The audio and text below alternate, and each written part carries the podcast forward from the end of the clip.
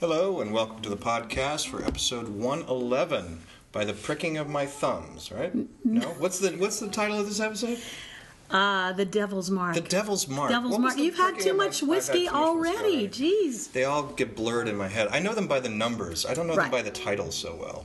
Even the titles I put on, I can never remember the Right. titles. This is the uh, the Devil's Mark, which Devil's is the Mark. witch trial episode. Yes, the witch trial. I know 111 is the witch trial. That's how I think of it. I brought um, some. And, and we're here with Toni Graphia, who wrote this episode. At least you didn't forget my I didn't name. forget your name. I brought some Auchentoshan and Three Wood whiskey to share today. Yes. And the reason being, it's uh, it's located in Glasgow or on the outskirts of Glasgow. Um, so it's our our distillery, our closest distillery, and um, it's known for being very sweet. And it's called the Breakfast Whiskey. And maybe have we been drinking it since breakfast? Perhaps that's. Perhaps, perhaps that helps explain so much. Toni is affectionately known as the mayor of Glasgow. Um, Oh, thank you. because she really enjoyed her time I- spent in the production. on I loved it. I loved it there. Uh, Scotland was wonderful, and the people are wonderful. Um, by the way, I wanted to mention I love my credit because I know you said people. Would, I had to fight a little for it because first I was over a candle, but I love I love being over the horse galloping. That's just an amazing place to be. So talk about that title card, the Murmuration. Uh, the murmuration um, is uh, something that I found on the internet um, by accident because, as we often do when we're writing, we try to, if we hit a wall with a scene, we distract ourselves by going on YouTube and stuff like that. And so I happened to be on YouTube and saw this thing that was um, a starling um, murmuration. I thought it just looked amazing, and it somehow appealed to me. Um, it, it hit the, on the themes of the episode, which are, you know, uh, safety in numbers and birds that flock together. And so um, I, I, Alicia Bissett, our wonderful post production supervisor, found this amazing title card when I realized that it wasn't actually in the show. Claire talks about it, but it wasn't in the show, and she found that. And uh, it's really unique and cool. I love it. Okay, we're here in the Thieves' Hole at the beginning of the beginning of the episode. This was actually constructed on our sound stages in what we affectionately referred to as Secret Stage Three, because it wasn't Right. really an official stage. It was sort of a raw space that was functioning as a stage for us. But this was this was built in, in that uh, that part of the facility in Cumbernauld. Yeah, Gary Steele did an amazing job of building that. It, re- it looks so real. Um, and uh, actually, the scene, the, the show was originally slated to open with a scene where Ned comes running into Colum and, and lets him know that Claire's been arrested. Claire's been arrested, and Colum that's for, right. forbids him to go. And then later, there was another scene where he came back to Colum to say, uh, "Guess what? She got away." Um, and we had to, unfortunately, take out those two scenes for time because we just had so much material. But they were good scenes, and maybe they'll appear in the They were fun scenes. the. Uh, There was, I think, there was also a certain question of, okay, do we break point of view here? Do we cut Right. cold to Colum and Ned? And I, I kind of went back and forth on it, and I, I, it definitely works either way. I think, I think either way is a legitimate way to structure the show. just was a little more tension and, and drama of seeing the women just fall into that hole. Yeah. I remember how shocking that was in the book um, to see, you know, that the women are thrown in this dark space. And um,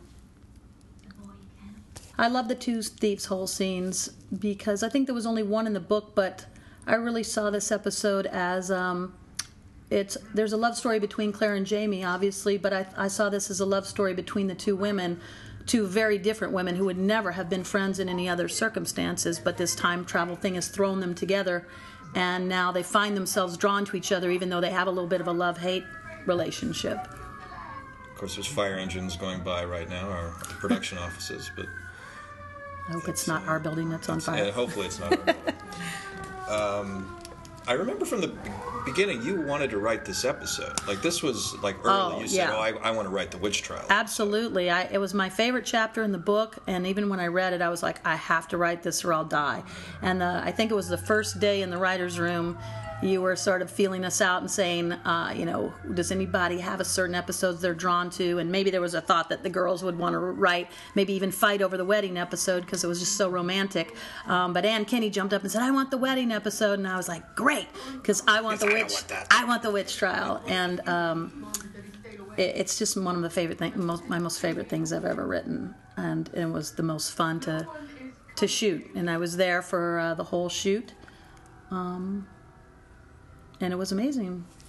I was always looking forward to seeing a lot of in this in this episode because I knew the Geillis was going to be this was like going to be the Geillis episode. Really, you know, she had been in other shows, but this was really going to be the big one. With Yeah, she's incredible in it. It was it was a very difficult shoot. Being in down in this hole, I think we spent two whole days down in there. It's a very claustrophobic space. It was a lot of intense, you know, the the ladies getting in each other's face It didn't- faces. It didn't start out as a claustrophobic space. I remember the first. Remember the production model that Gary Steele built when we first saw the Steve's. Steve's Right, He right. brought me down to the art department and said, "Ron, I want you to look at this model." And it was like his cat. It was like the Bat Cave. It was this enormous, enormous. Right, set. right. Which Gary, you know, I God love Gary. Gary's you know amazing and brilliant designer.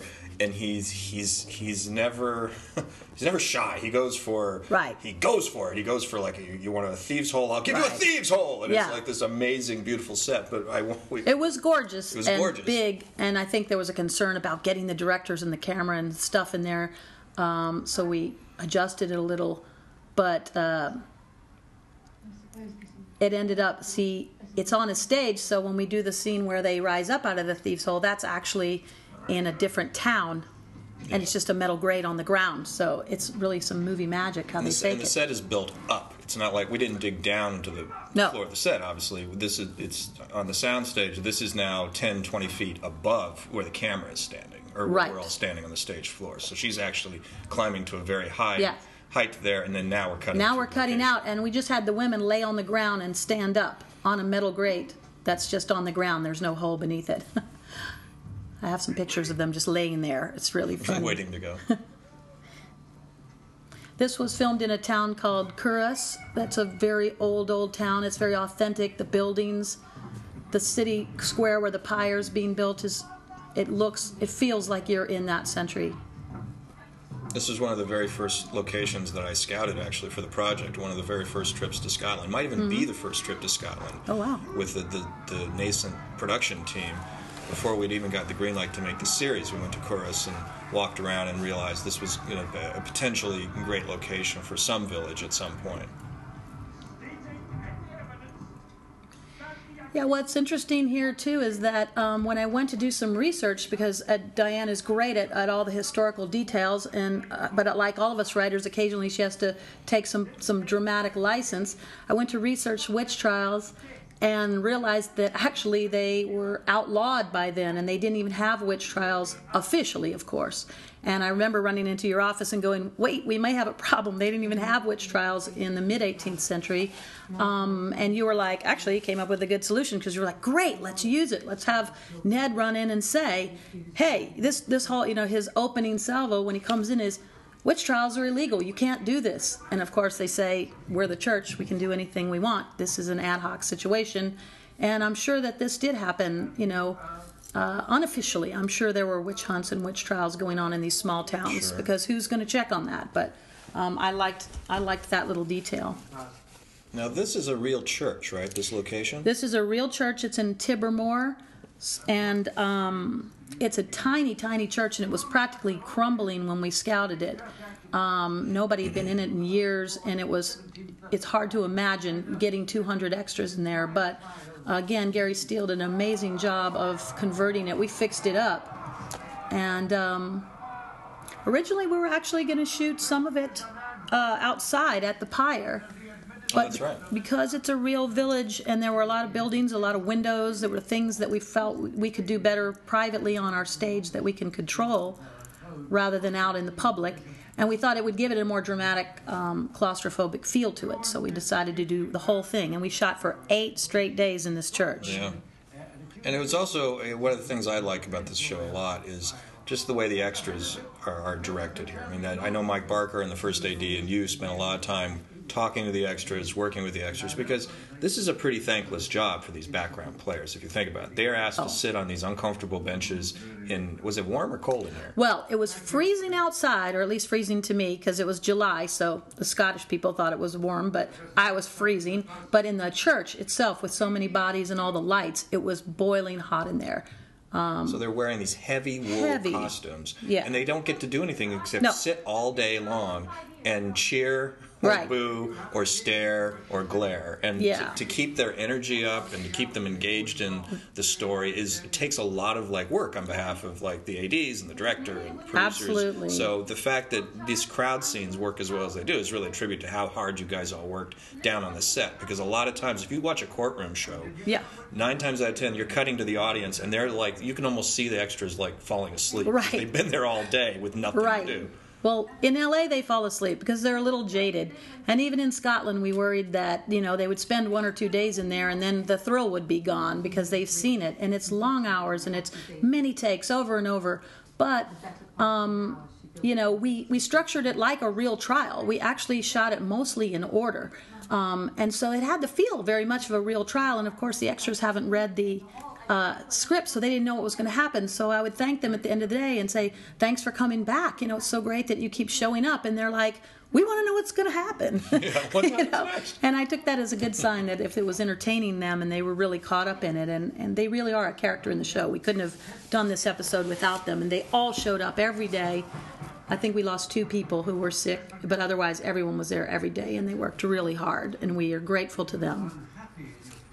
I remember spending a fair amount of time, uh, you and I, talking about the, the way, the order of the trial, which witnesses came, and sort of the ups and downs of it. And it was, Mm-hmm. that this was definitely a work in progress for a while because in the book, There's only two witnesses There's in the two, book Father right. Bain and the changeling mother, and it was actually your idea. Um, I fought a little against that in the beginning because I knew there was juicy stuff coming up with Claire and Jamie later in the episode, and I wanted there to be enough time for that. And I, I tried to kind of get through the tri- trial quickly, but it actually was you that said we have to make this really like a real trial, a full with with a lot of witnesses, and make it play, you know, kind of like Law and Order you know, Scotland.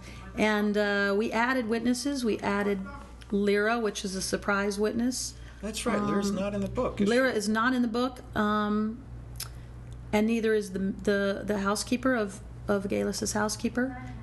And these actors are all amazing. The the witnesses we got, I wanted to give a shout out to Suzanne Smith, our casting director, and Simone, because not only did they cast the regulars just so perfectly, but these guys, all those small guest roles that we have, it's rare that when we sit in the writer's room and we over lunch we watch casting, it's rare to have like six different opinions or even be haggling over this person or that person. Almost without fail, we'll watch it and go, there they are. That's that's it. Kim Allen, who was so great here, and Johnny Austin and Mark Pendergrass, all were just Lucy Hollis. They did a great job as the witnesses. We shot this POV much later, actually, of the Changeling. We, Mm-hmm. we did shoot a piece uh, contemporary, contemporary, com, contemporaneous with uh, that previous episode, but it didn't quite work. And this, felt, I wanted something a little bit more surreal, a little bit more in her head and her Right. memory of, of the event. So we shot that actually months later. So I recall. Yeah, I think Matt, Matthew, Yeah, Matt, Matt- Roberts Matt directed that, that and did a great job.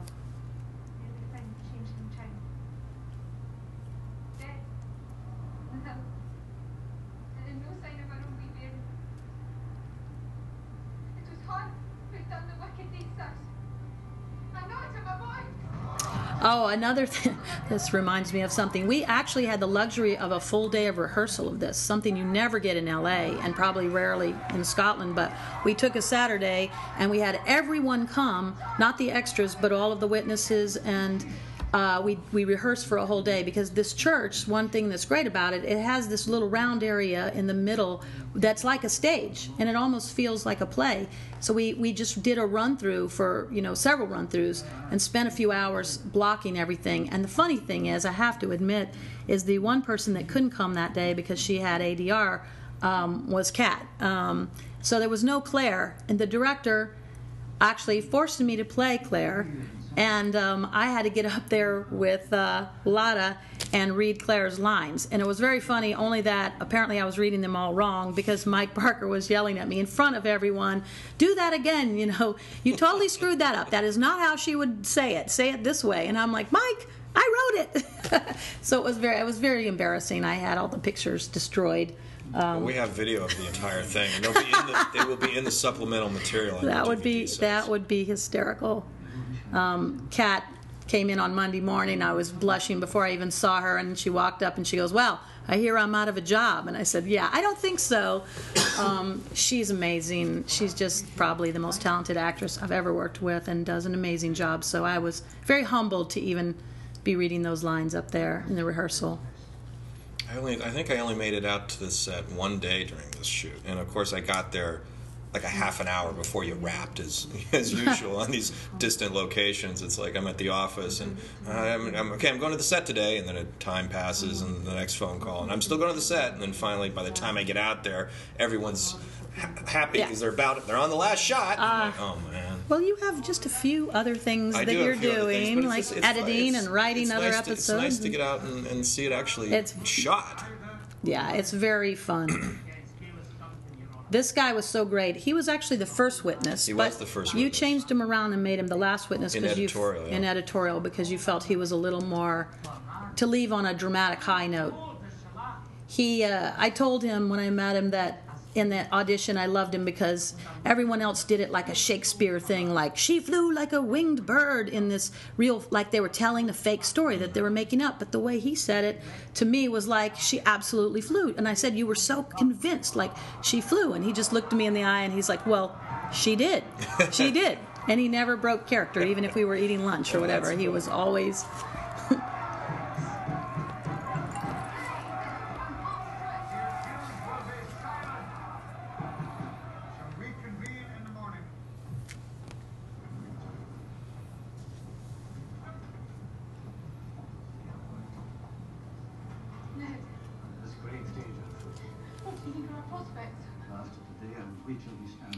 know Bill Paterson very well?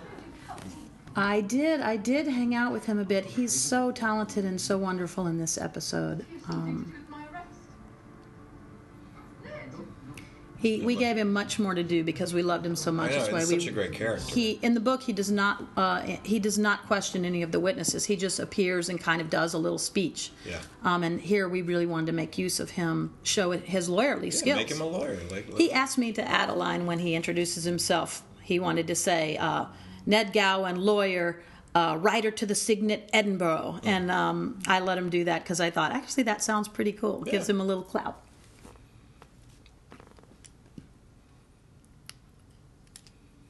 We um, we added the second thieves' hole scene. I like them. Uh, I think we added that they were drinking too. Because in the book it was like they were there one night and then the, then there was just a trial. Yeah, I think they were only in the, the Thieves' Hole one night. We really wanted to uh, drag it out a little um, because these two actresses are just so great together, and I was. Uh, I really enjoyed Ira Behr's episode uh, number six, uh, where it's just Claire and, and Blackjack, and they're you know practically a whole episode of them going at each other. And my my fantasy was kind of to make this a little bit like that, where it's the two women having these heavy duty scenes between them. Of course, there wasn't enough room for the whole episode, but I wanted to give it that kind of weight where it really mattered. And this is where you know Claire really gets to see Geillis as a vulnerable person and discovers that she really loves Dougal and she's a patriot. There's a reason for all of her actions and Well, it's kind of the conversation you've been waiting all season for because they've been sort of circling around each other and have an interesting friendship, and each knows that the other has a secret. And Mm-hmm. when is someone going to actually like you know cross over? And this kind of gave an opportunity to sort of break down some of those walls for the first time. right.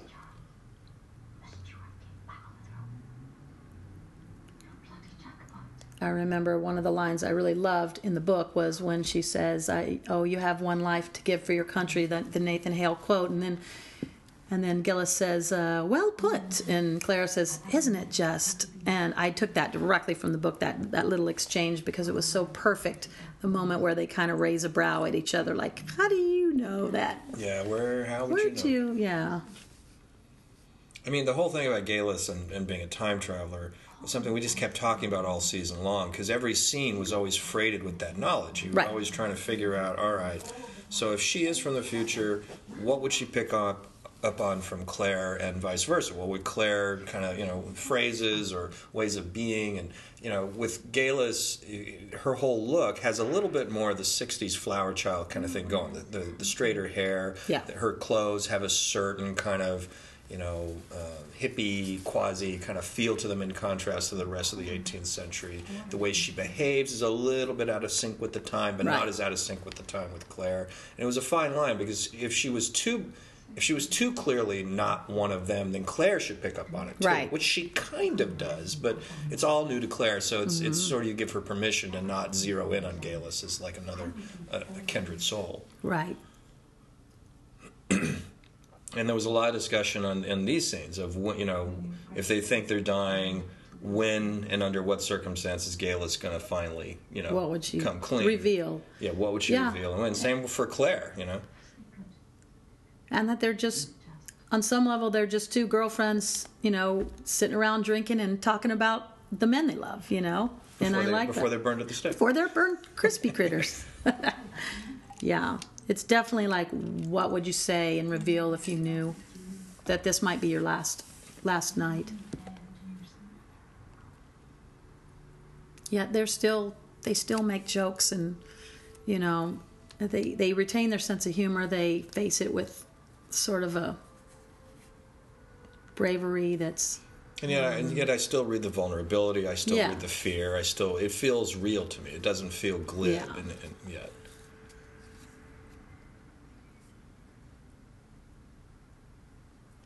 This is a lovely little moment. Yeah, is this where she wakes up and And sees the and starling. sees the starling.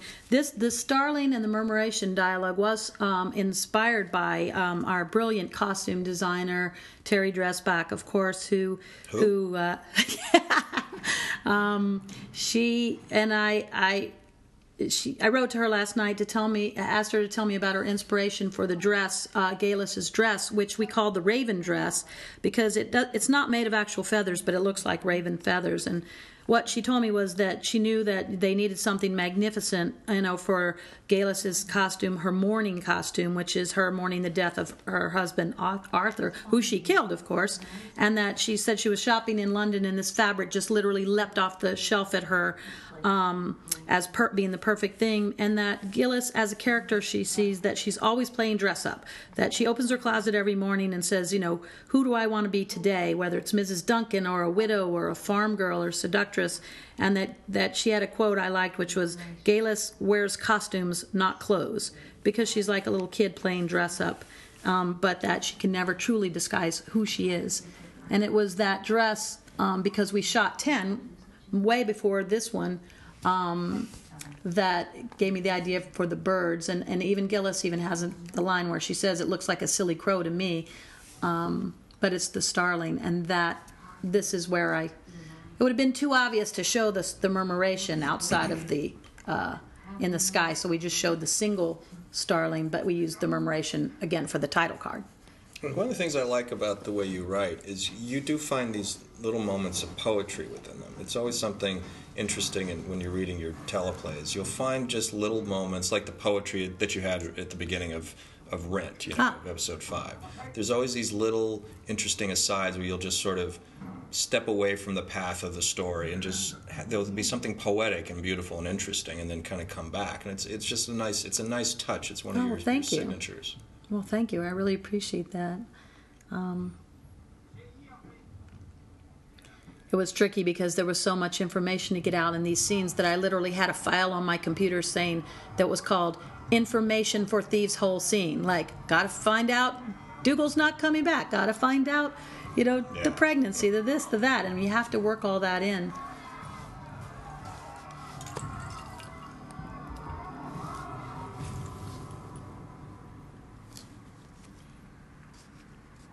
We dropped. The, there was a whole thing in the in the book on Claire naming the judges Mutt and Jeff that we played. I mean, we shot it and Yeah. did it in voiceover. And when I watched it in the cut, I just thought, I don't think the audience even knows who Mutt and Jeff are anymore. it's like such a, it's a, it's an accurate, but Right, it's such right. an anachronistic reference to us. And Mutt and Jeff were uh, characters that she would have Cartoon been cartoon characters, characters yeah. that she would have been in comic strip characters. that's right comic comic from the strip. 40s or the 30s. Yeah. And so it's such an inside baseball That's gag. true. It was hard to like play it without then explaining. that Right. These were comic strip characters. We did think of that in the casting, though. Yes, because we we, t- we did the tall guy and the the shorter guy, and I'm sorry, it's, it's painful to speak about I love this character. I just I know, I love, love her. I love Laoghaire. I love her performance here because she just meant to marry. But she took the potion herself. Well, you believe it. I just believe Nell I, Yeah. as this person, as as the jilted lover and the one that you know saw Jamie get away and the anger of it all, and and yet you're still I'm still oddly sympathetic toward her. yeah she's she really she believed he was hers and And turned him away from me. She's Yeah, I mean this girl was kind of wronged. She Yeah. really was. and she's young. She's a jealous young lass with a broken heart. Aye. My heart was broken. And when I confronted her, she struck me. Did you, in fact, strike this woman? I think that's where I got the idea to make her a witness because I think the slap is not in the book. And um, when it was in the last episode that she slaps her, I'm like, ah, that would be a good, perfect to nail Claire with here. Yeah, it was a nice piece of it. It, it- Yeah. it was one of the things I really wanted in the trial was more Yeah. evidence and more just just a sense of the, the mounting. Oh, and they they would totally take her testimony. They feel for her. You know, it breaks everyone's heart.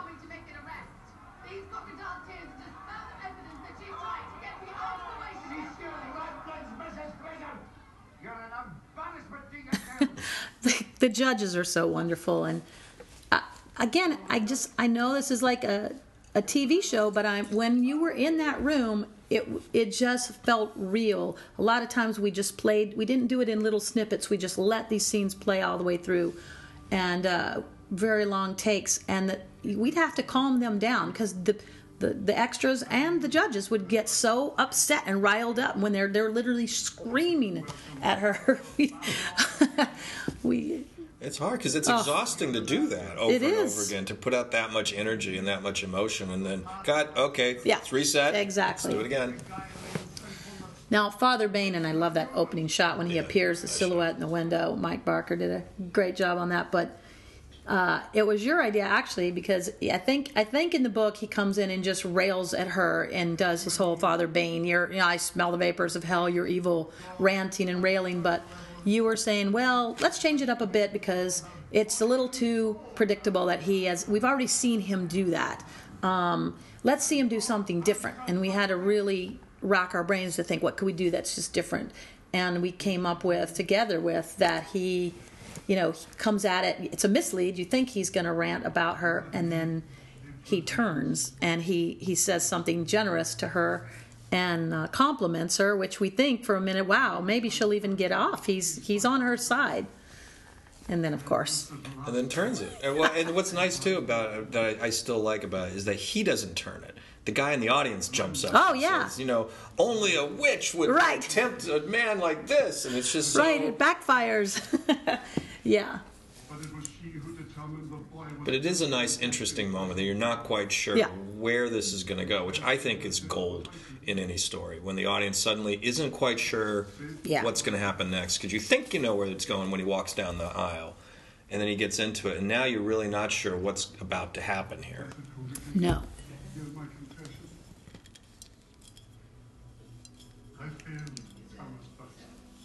yeah, he does a great job here. It's a really nice I scene. feel. I feel cold. I'm no longer worthy to serve. And I go back and forth on this beat coming up. Uh, when he turns and he looks back at Claire and he kind of smiles, and you know that he was like Right. twisting the knife the whole time.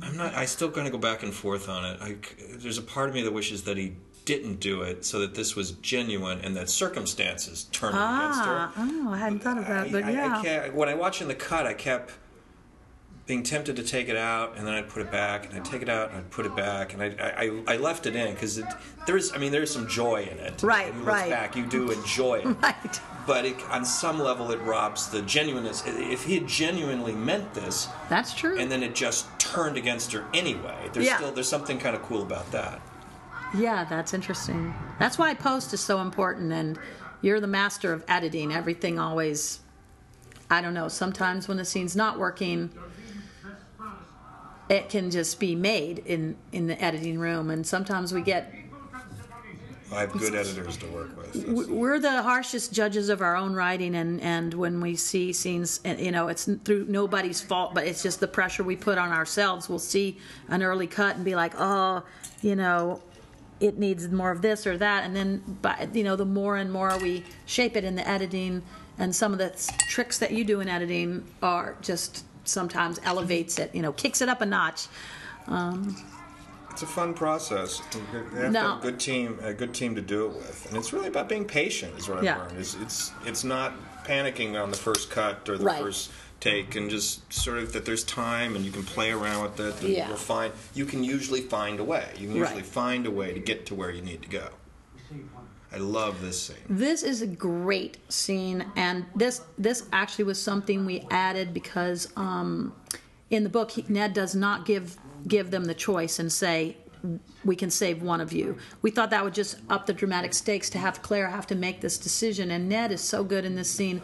And this scene actually has my my favorite line in the script, which is actually a Ron Moore line that you added about the. Uh, the effing barbecue. Oh, the fucking barbecue. Um, you can because say fucking. They're I wa- say- they're watching. They're watching okay, the fucking think, yeah. barbecue. they're watching Outlander. I think there's. They're, we're past that.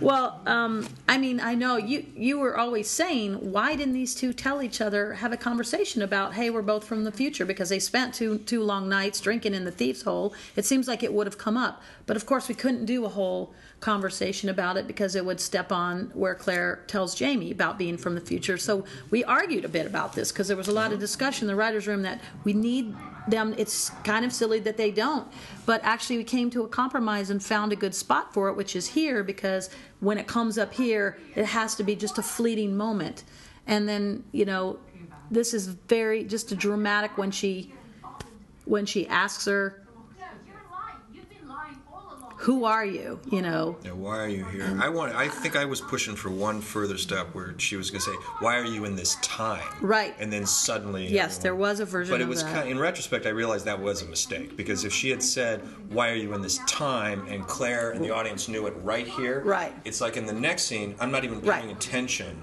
to what's happening in the court. Yeah. That would be like rattling around in in everybody's head, so it would distract right. you from. We wanted to see. We wanted to save it for the 1968 moment. So we just have the wait. Are you talking about what I think you're talking about? Are you, or you know, to where they're both feeling each other out and that. And then by the time the barbecue line comes, boom, she's out of the room, and she doesn't have time to ask her. And then when the 68 lands, it's like, oh, now I get it. And I mean the. Even the extras were so riled up during this scene, I thought they were going to break the door down. I think we had to eliminate some of the sound during this scene in post because they were banging on that Yeah, door. we. They were so excited, and everything was just at a fever pitch. And Ned couldn't even hold them back. But it's just, it, it's a heartbreaking scene for me because it's basically Ned saying what everybody feels in the town is that you're expendable, Geillis. You're not the star of the show. You know, you're you're the witch. You're you've always been the bad girl. So who cares about you? Well, you know, Claire cares about her. That's who. And but she still has a decision to make because to give to give your life for someone else. I mean, that's just a huge. I, I, I thought it was, and I think it's great. It's it, it, it, re- it returns Claire to the center of the action and makes her the heroine again. She Yeah. has a decision to make, and what's she going to do? And Yeah. she decides not to rat out her friend, Yeah. which is a classic heroic moment. Which it, it kind of felt like this required a beat from her before we got out of the witch trial. yeah, for sure. And all this is interior on the in the in the And- church as opposed to out on the Yeah. pyre, which is the way. Or actually, in the book, it wasn't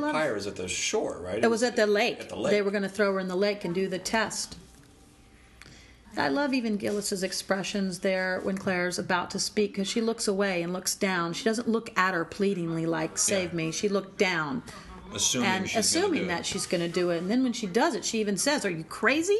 Because probably she wouldn't have. I don't know. In that moment, I don't know if she'd have done it for Claire. I think she does what she does for Claire because Claire did something for her probably that no one would have done. Yeah.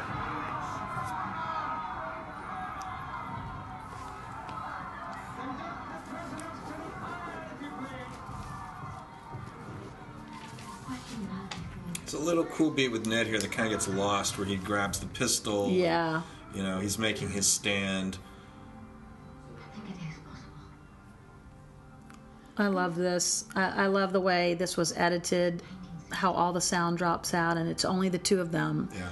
And the look on Claire's face, and then this bringing us back to the real action. I love. I love this.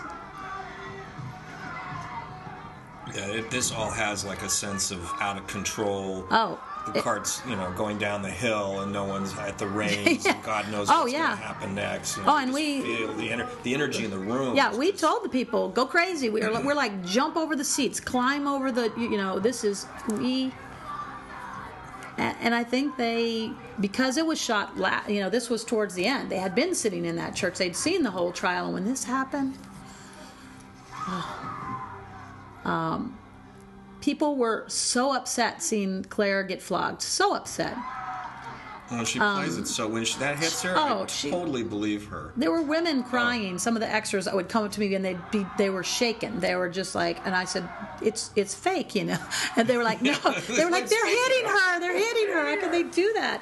And and John Johnny, the guy that's flogging her, is the nicest guy. and I said, "Well, you get to uh, flog Claire Fraser." And You have no place in the working of this court. That's something that's interesting here is a little Diana note is Jamie has this line where he says, "I swore an oath to protect this woman," um, and I had written in a church just like this one, just because I don't know why, but. Diana had sent a note that said, I, I prefer the line in the book, which is, I, I swore an oath before an altar of God. And that was like one of her only, like she had two tiny notes on this episode. And when Diana calls with a note, no matter how small, you do it. And I understand because there's lines that I maybe sweated over and, you know, are my favorite lines. And then if they get changed, it, you know, it's upsetting. So Yeah, we they have a changed it for her. And yeah, and she, I think luckily for us, there's a mutual admiration society going on where she really has a respect for what we do to make it a TV show, but we have a great reverence for the book and try to keep as much as we can. Because we're trying to give life to, you know, v- visual life to what she put on the page. Yeah. Heart nor have knowledge of my dealings. And this is just. This is she just she improvised that when she pulled her little collar off. We didn't tell her to do that. I think she was feeling uh, and um, we didn't tell the extras what was coming either. and so I think it truly shocked them uh, when she does what she's about to do. Really, you didn't tell the extra? I don't think we told them. Um, was actually the scar of a smallpox vaccination. And it hit and this was just, I mean. Uh... Well, the whole smallpox vaccination that took a lot of conversation. How could you see it? How big was it going to be? I think we ended up having to enhance it with VFX in post, Mm-hmm. even though makeup did exactly what we asked them to do on the day. You see it later, and you're like, Right. I can't quite read. it. Same thing with the prosthetic belly that she has. Right. Didn't quite read when you saw the film, so we had to go in and we tweaked it a little bit in visual effects just to give it a little bit more dimension, so you could kind of see the belly a little Mm-hmm, bit more clearly. I love this shot. Just her being. I love that shot. That was Uh, Mike Barker had the idea from the beginning to shoot it from above, where she's just laid out like that, and and She invents body surfing. oh, In the crowd. it, it was just bedlam. It was bedlam when we shot this. It was like whenever they called cut, it took like a while to get everybody set back again, reset because they just went insane, and you, it really it was it was emotionally exhausting and stressful. um, the guys that had to carry her felt so bad, and at take after take, they carried her out, and they kept saying, "Are we hurting you? Are we hurting you?" And Lotte was like, "No, no." She really went for it. I mean, she She's she's, so fearless oh, she's fearless and brave, and just did did this, and and uh, the guys just loved her so much that that um, she told me that they. Uh, Gave her a T-shirt at the end of this. They, they presented her with a T-shirt that said uh, "Scotland Forever" on it in Gaelic, because they were proud of her too and and this is we used to have a lot of horseback riding. They rode and rode and rode and thundered across you know the fields. And oh, i think you made the decision to cut all of that and go straight from the bedlam of the trial to the quiet of the wood. And i love that decision because it's so much better.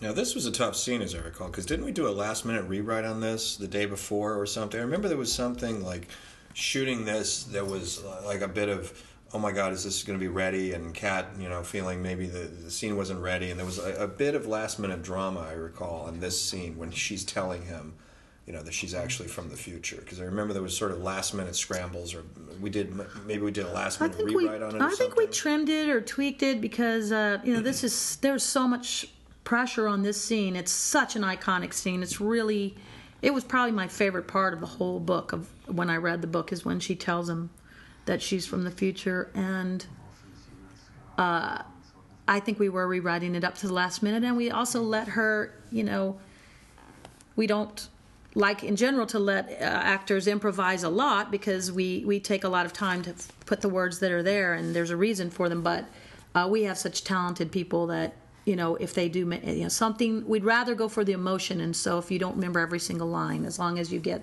the emotion in there she and she does a great job of that um, Truth that make you think otherwise. I really like the way Sam plays this scene. yeah I've had smallpox. I can walk through a room of dying men, never catch it. The, sick, the sickness cannot touch me. And where was this shot? Do you remember? This was in Cumbernauld Glen This is really close to the studio. very close to the studio. Actually, uh, I just remember this day because actually a herd of deer went running through the set that day, or not right through the middle of the set, but I was walking through set and I had my headphones on and I sometimes listen to the scenes even if I'm not watching the scene. Um, and I'm walking and like three deer ran right in front of me and I was just a few yards from the set and I went whoa and I yelled and I and they were in the middle of the take and then I was like oh I hope I didn't wreck the take but hey deer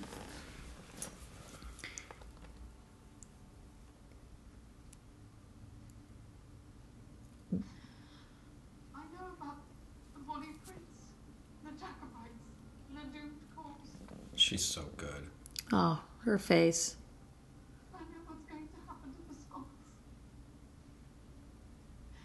And him. I mean, it's just, it's all there for him, too. I mean, I completely believe he's a man from another time and trying to understand this. I know all of this because yeah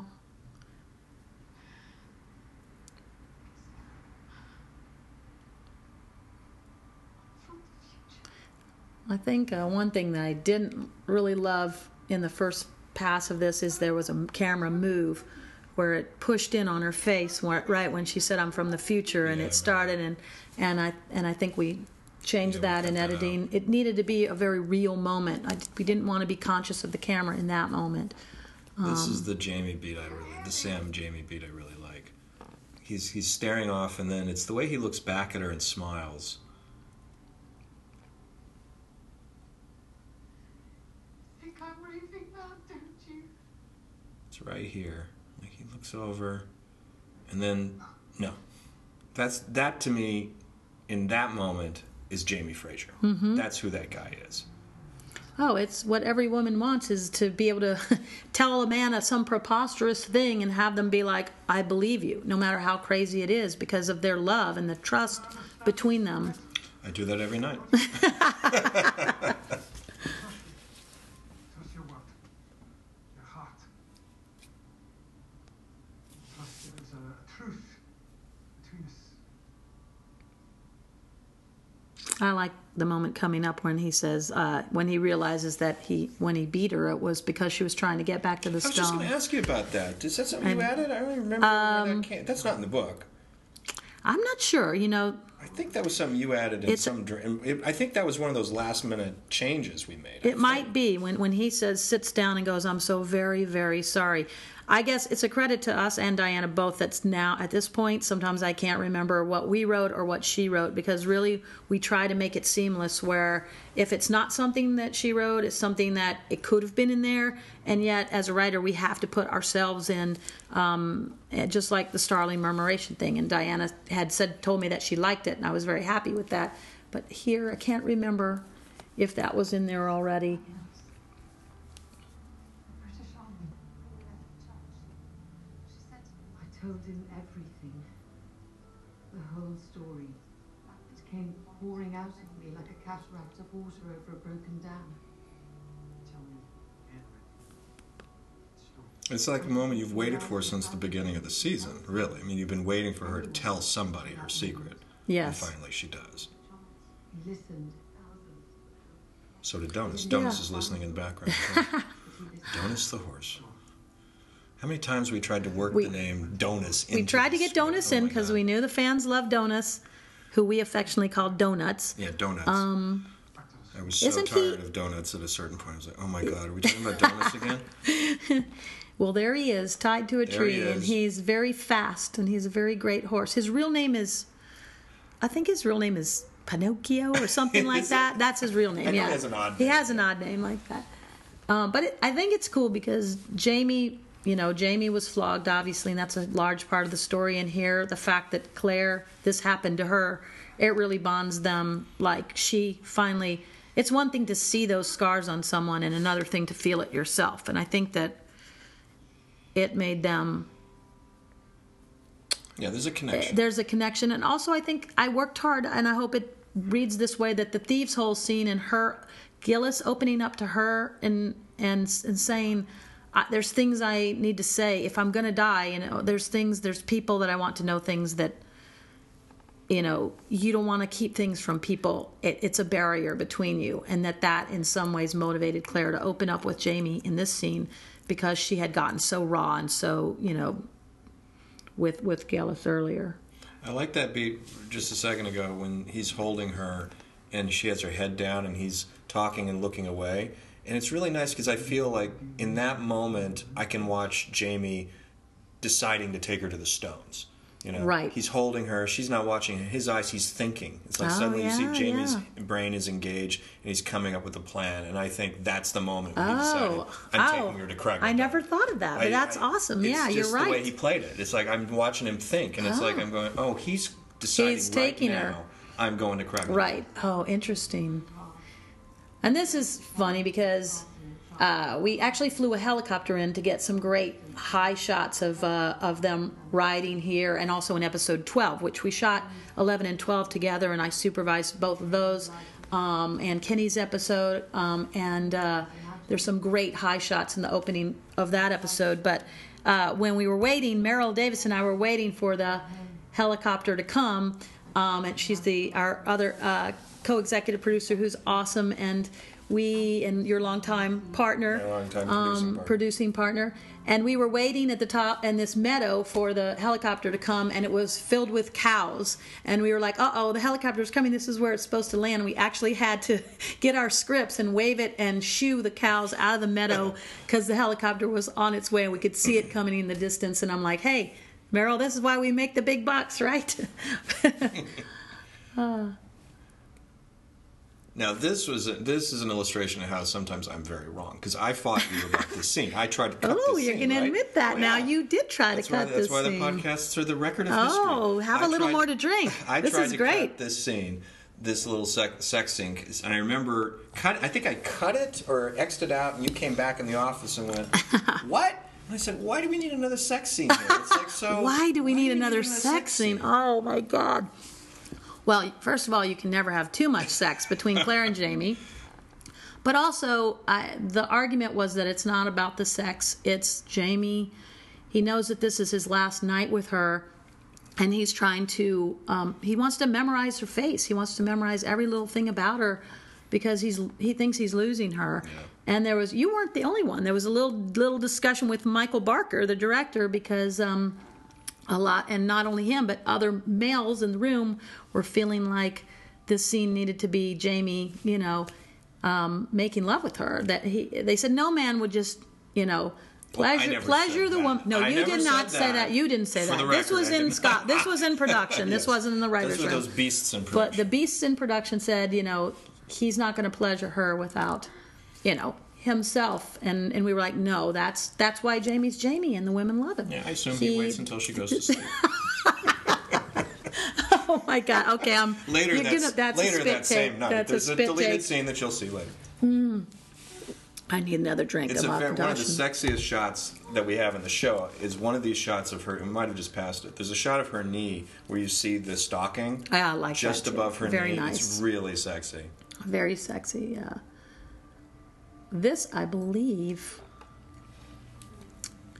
Well, yes, it was shot on the stage because it's freezing at night in Oh, Scotland. that's right. This is on the stage. So this was actually shot on the stage. Forgot stage. about that. And this, during the day, I had heard about the midgies in Scotland, and I thought that was just a myth because where I come from, the, the mosquitoes are big enough to carry you off. So I wasn't going to let midgies get me down. But this day at the waterfall, maybe it's the water that draws them, but uh, I finally had to cave in and wear a midgie net over my head. That Claire, they gave them to the actors because they didn't want their makeup to get messed up in their hair. Um, but she didn't want to wear it. It looked pretty goofy, but I actually wore it because the midgies were so bad.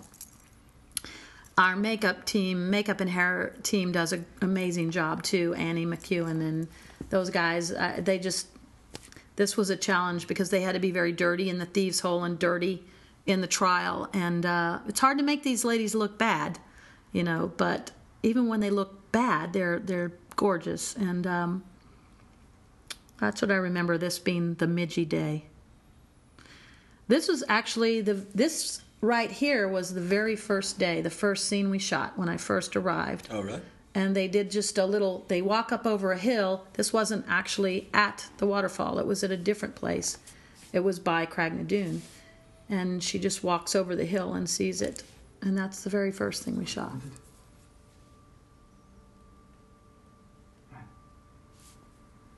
I still don't like that shot of Craigh na Dun, I gotta say. I'm hard on visual effects, and I just. uh, I'm always looking for flaws in the visual effects work, and Terry's always hitting me, going, "Why are you always Oh. picking out the flaws in VFX?" it's like, just watch the well show. are the stones uh they know the stones are fake Yes, I had to ask. Ron I've if- said the phone, stones are fake. Okay, good.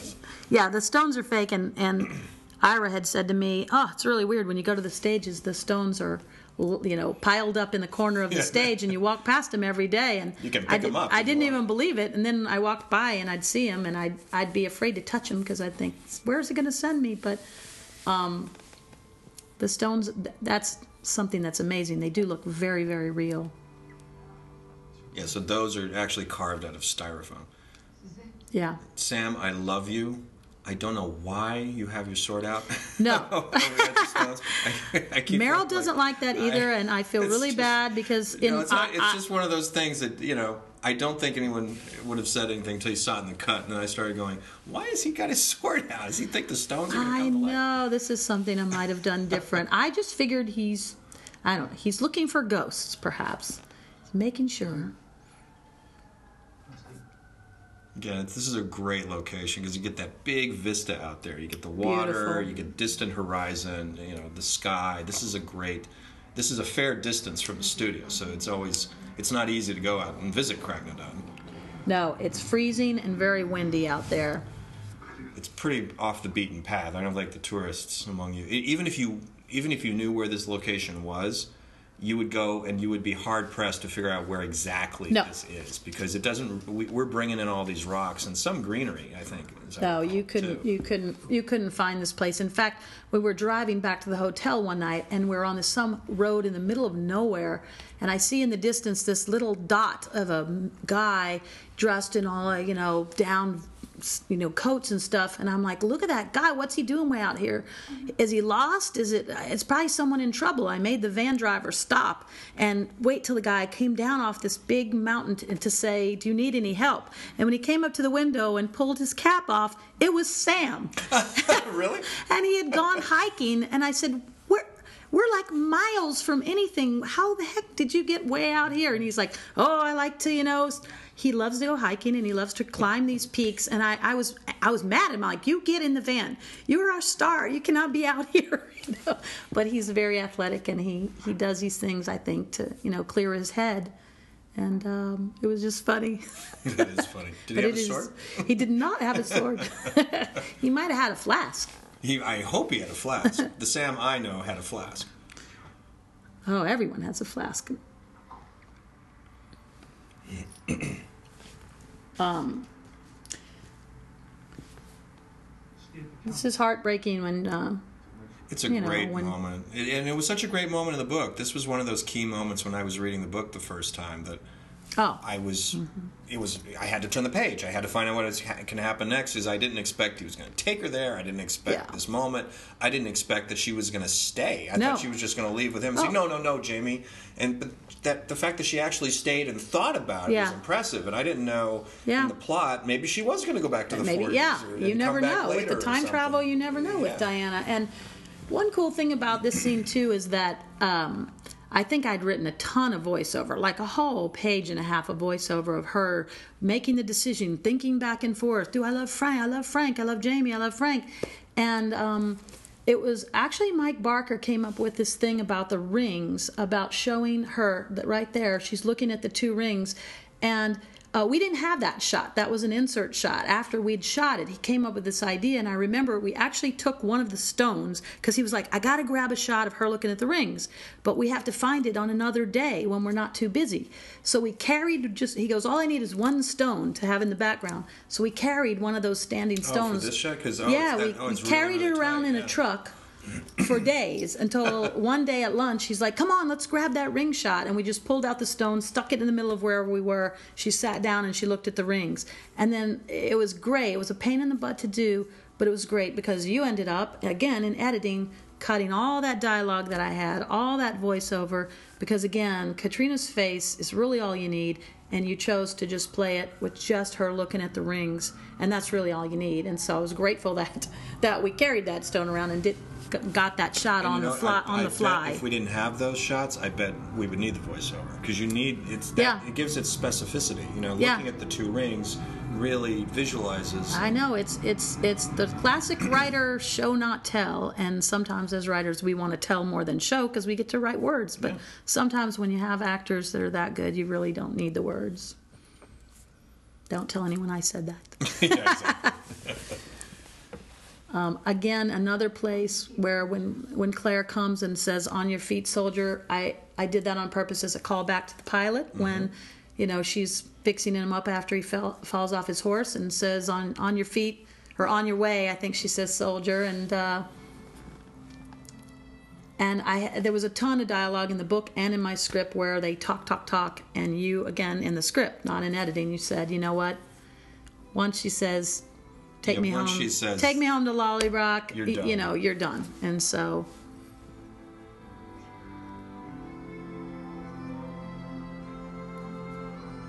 And this was, I remember, this was one of the rare instances that I, I sent Bear in a different direct, Bear McCreary, a composer, Oh. in a different direction because I said, let's go out on a happy note. right, Let's let's give them, let's give the audience like Yeah. joy and, and The- enjoy the moment. We have so few happy endings in the show. yes, exactly. And Bear. Bear is incredible, and he's the great. music of this episode was really incredible. He had emailed me after and said how much he liked it, and I and I'm like, well, he's the master with the music, and I was just happy to have him like it, and and he wrote some incredible, you know, So that's it. We got to wrap up. We're going to run out of credits here. Thank you Ah, for joining thank us. Thank you. And we will see you again. Uh, we will talk to you again on another episode. Thanks, guys. Good night. Cheers. Slàinte. Salanjama.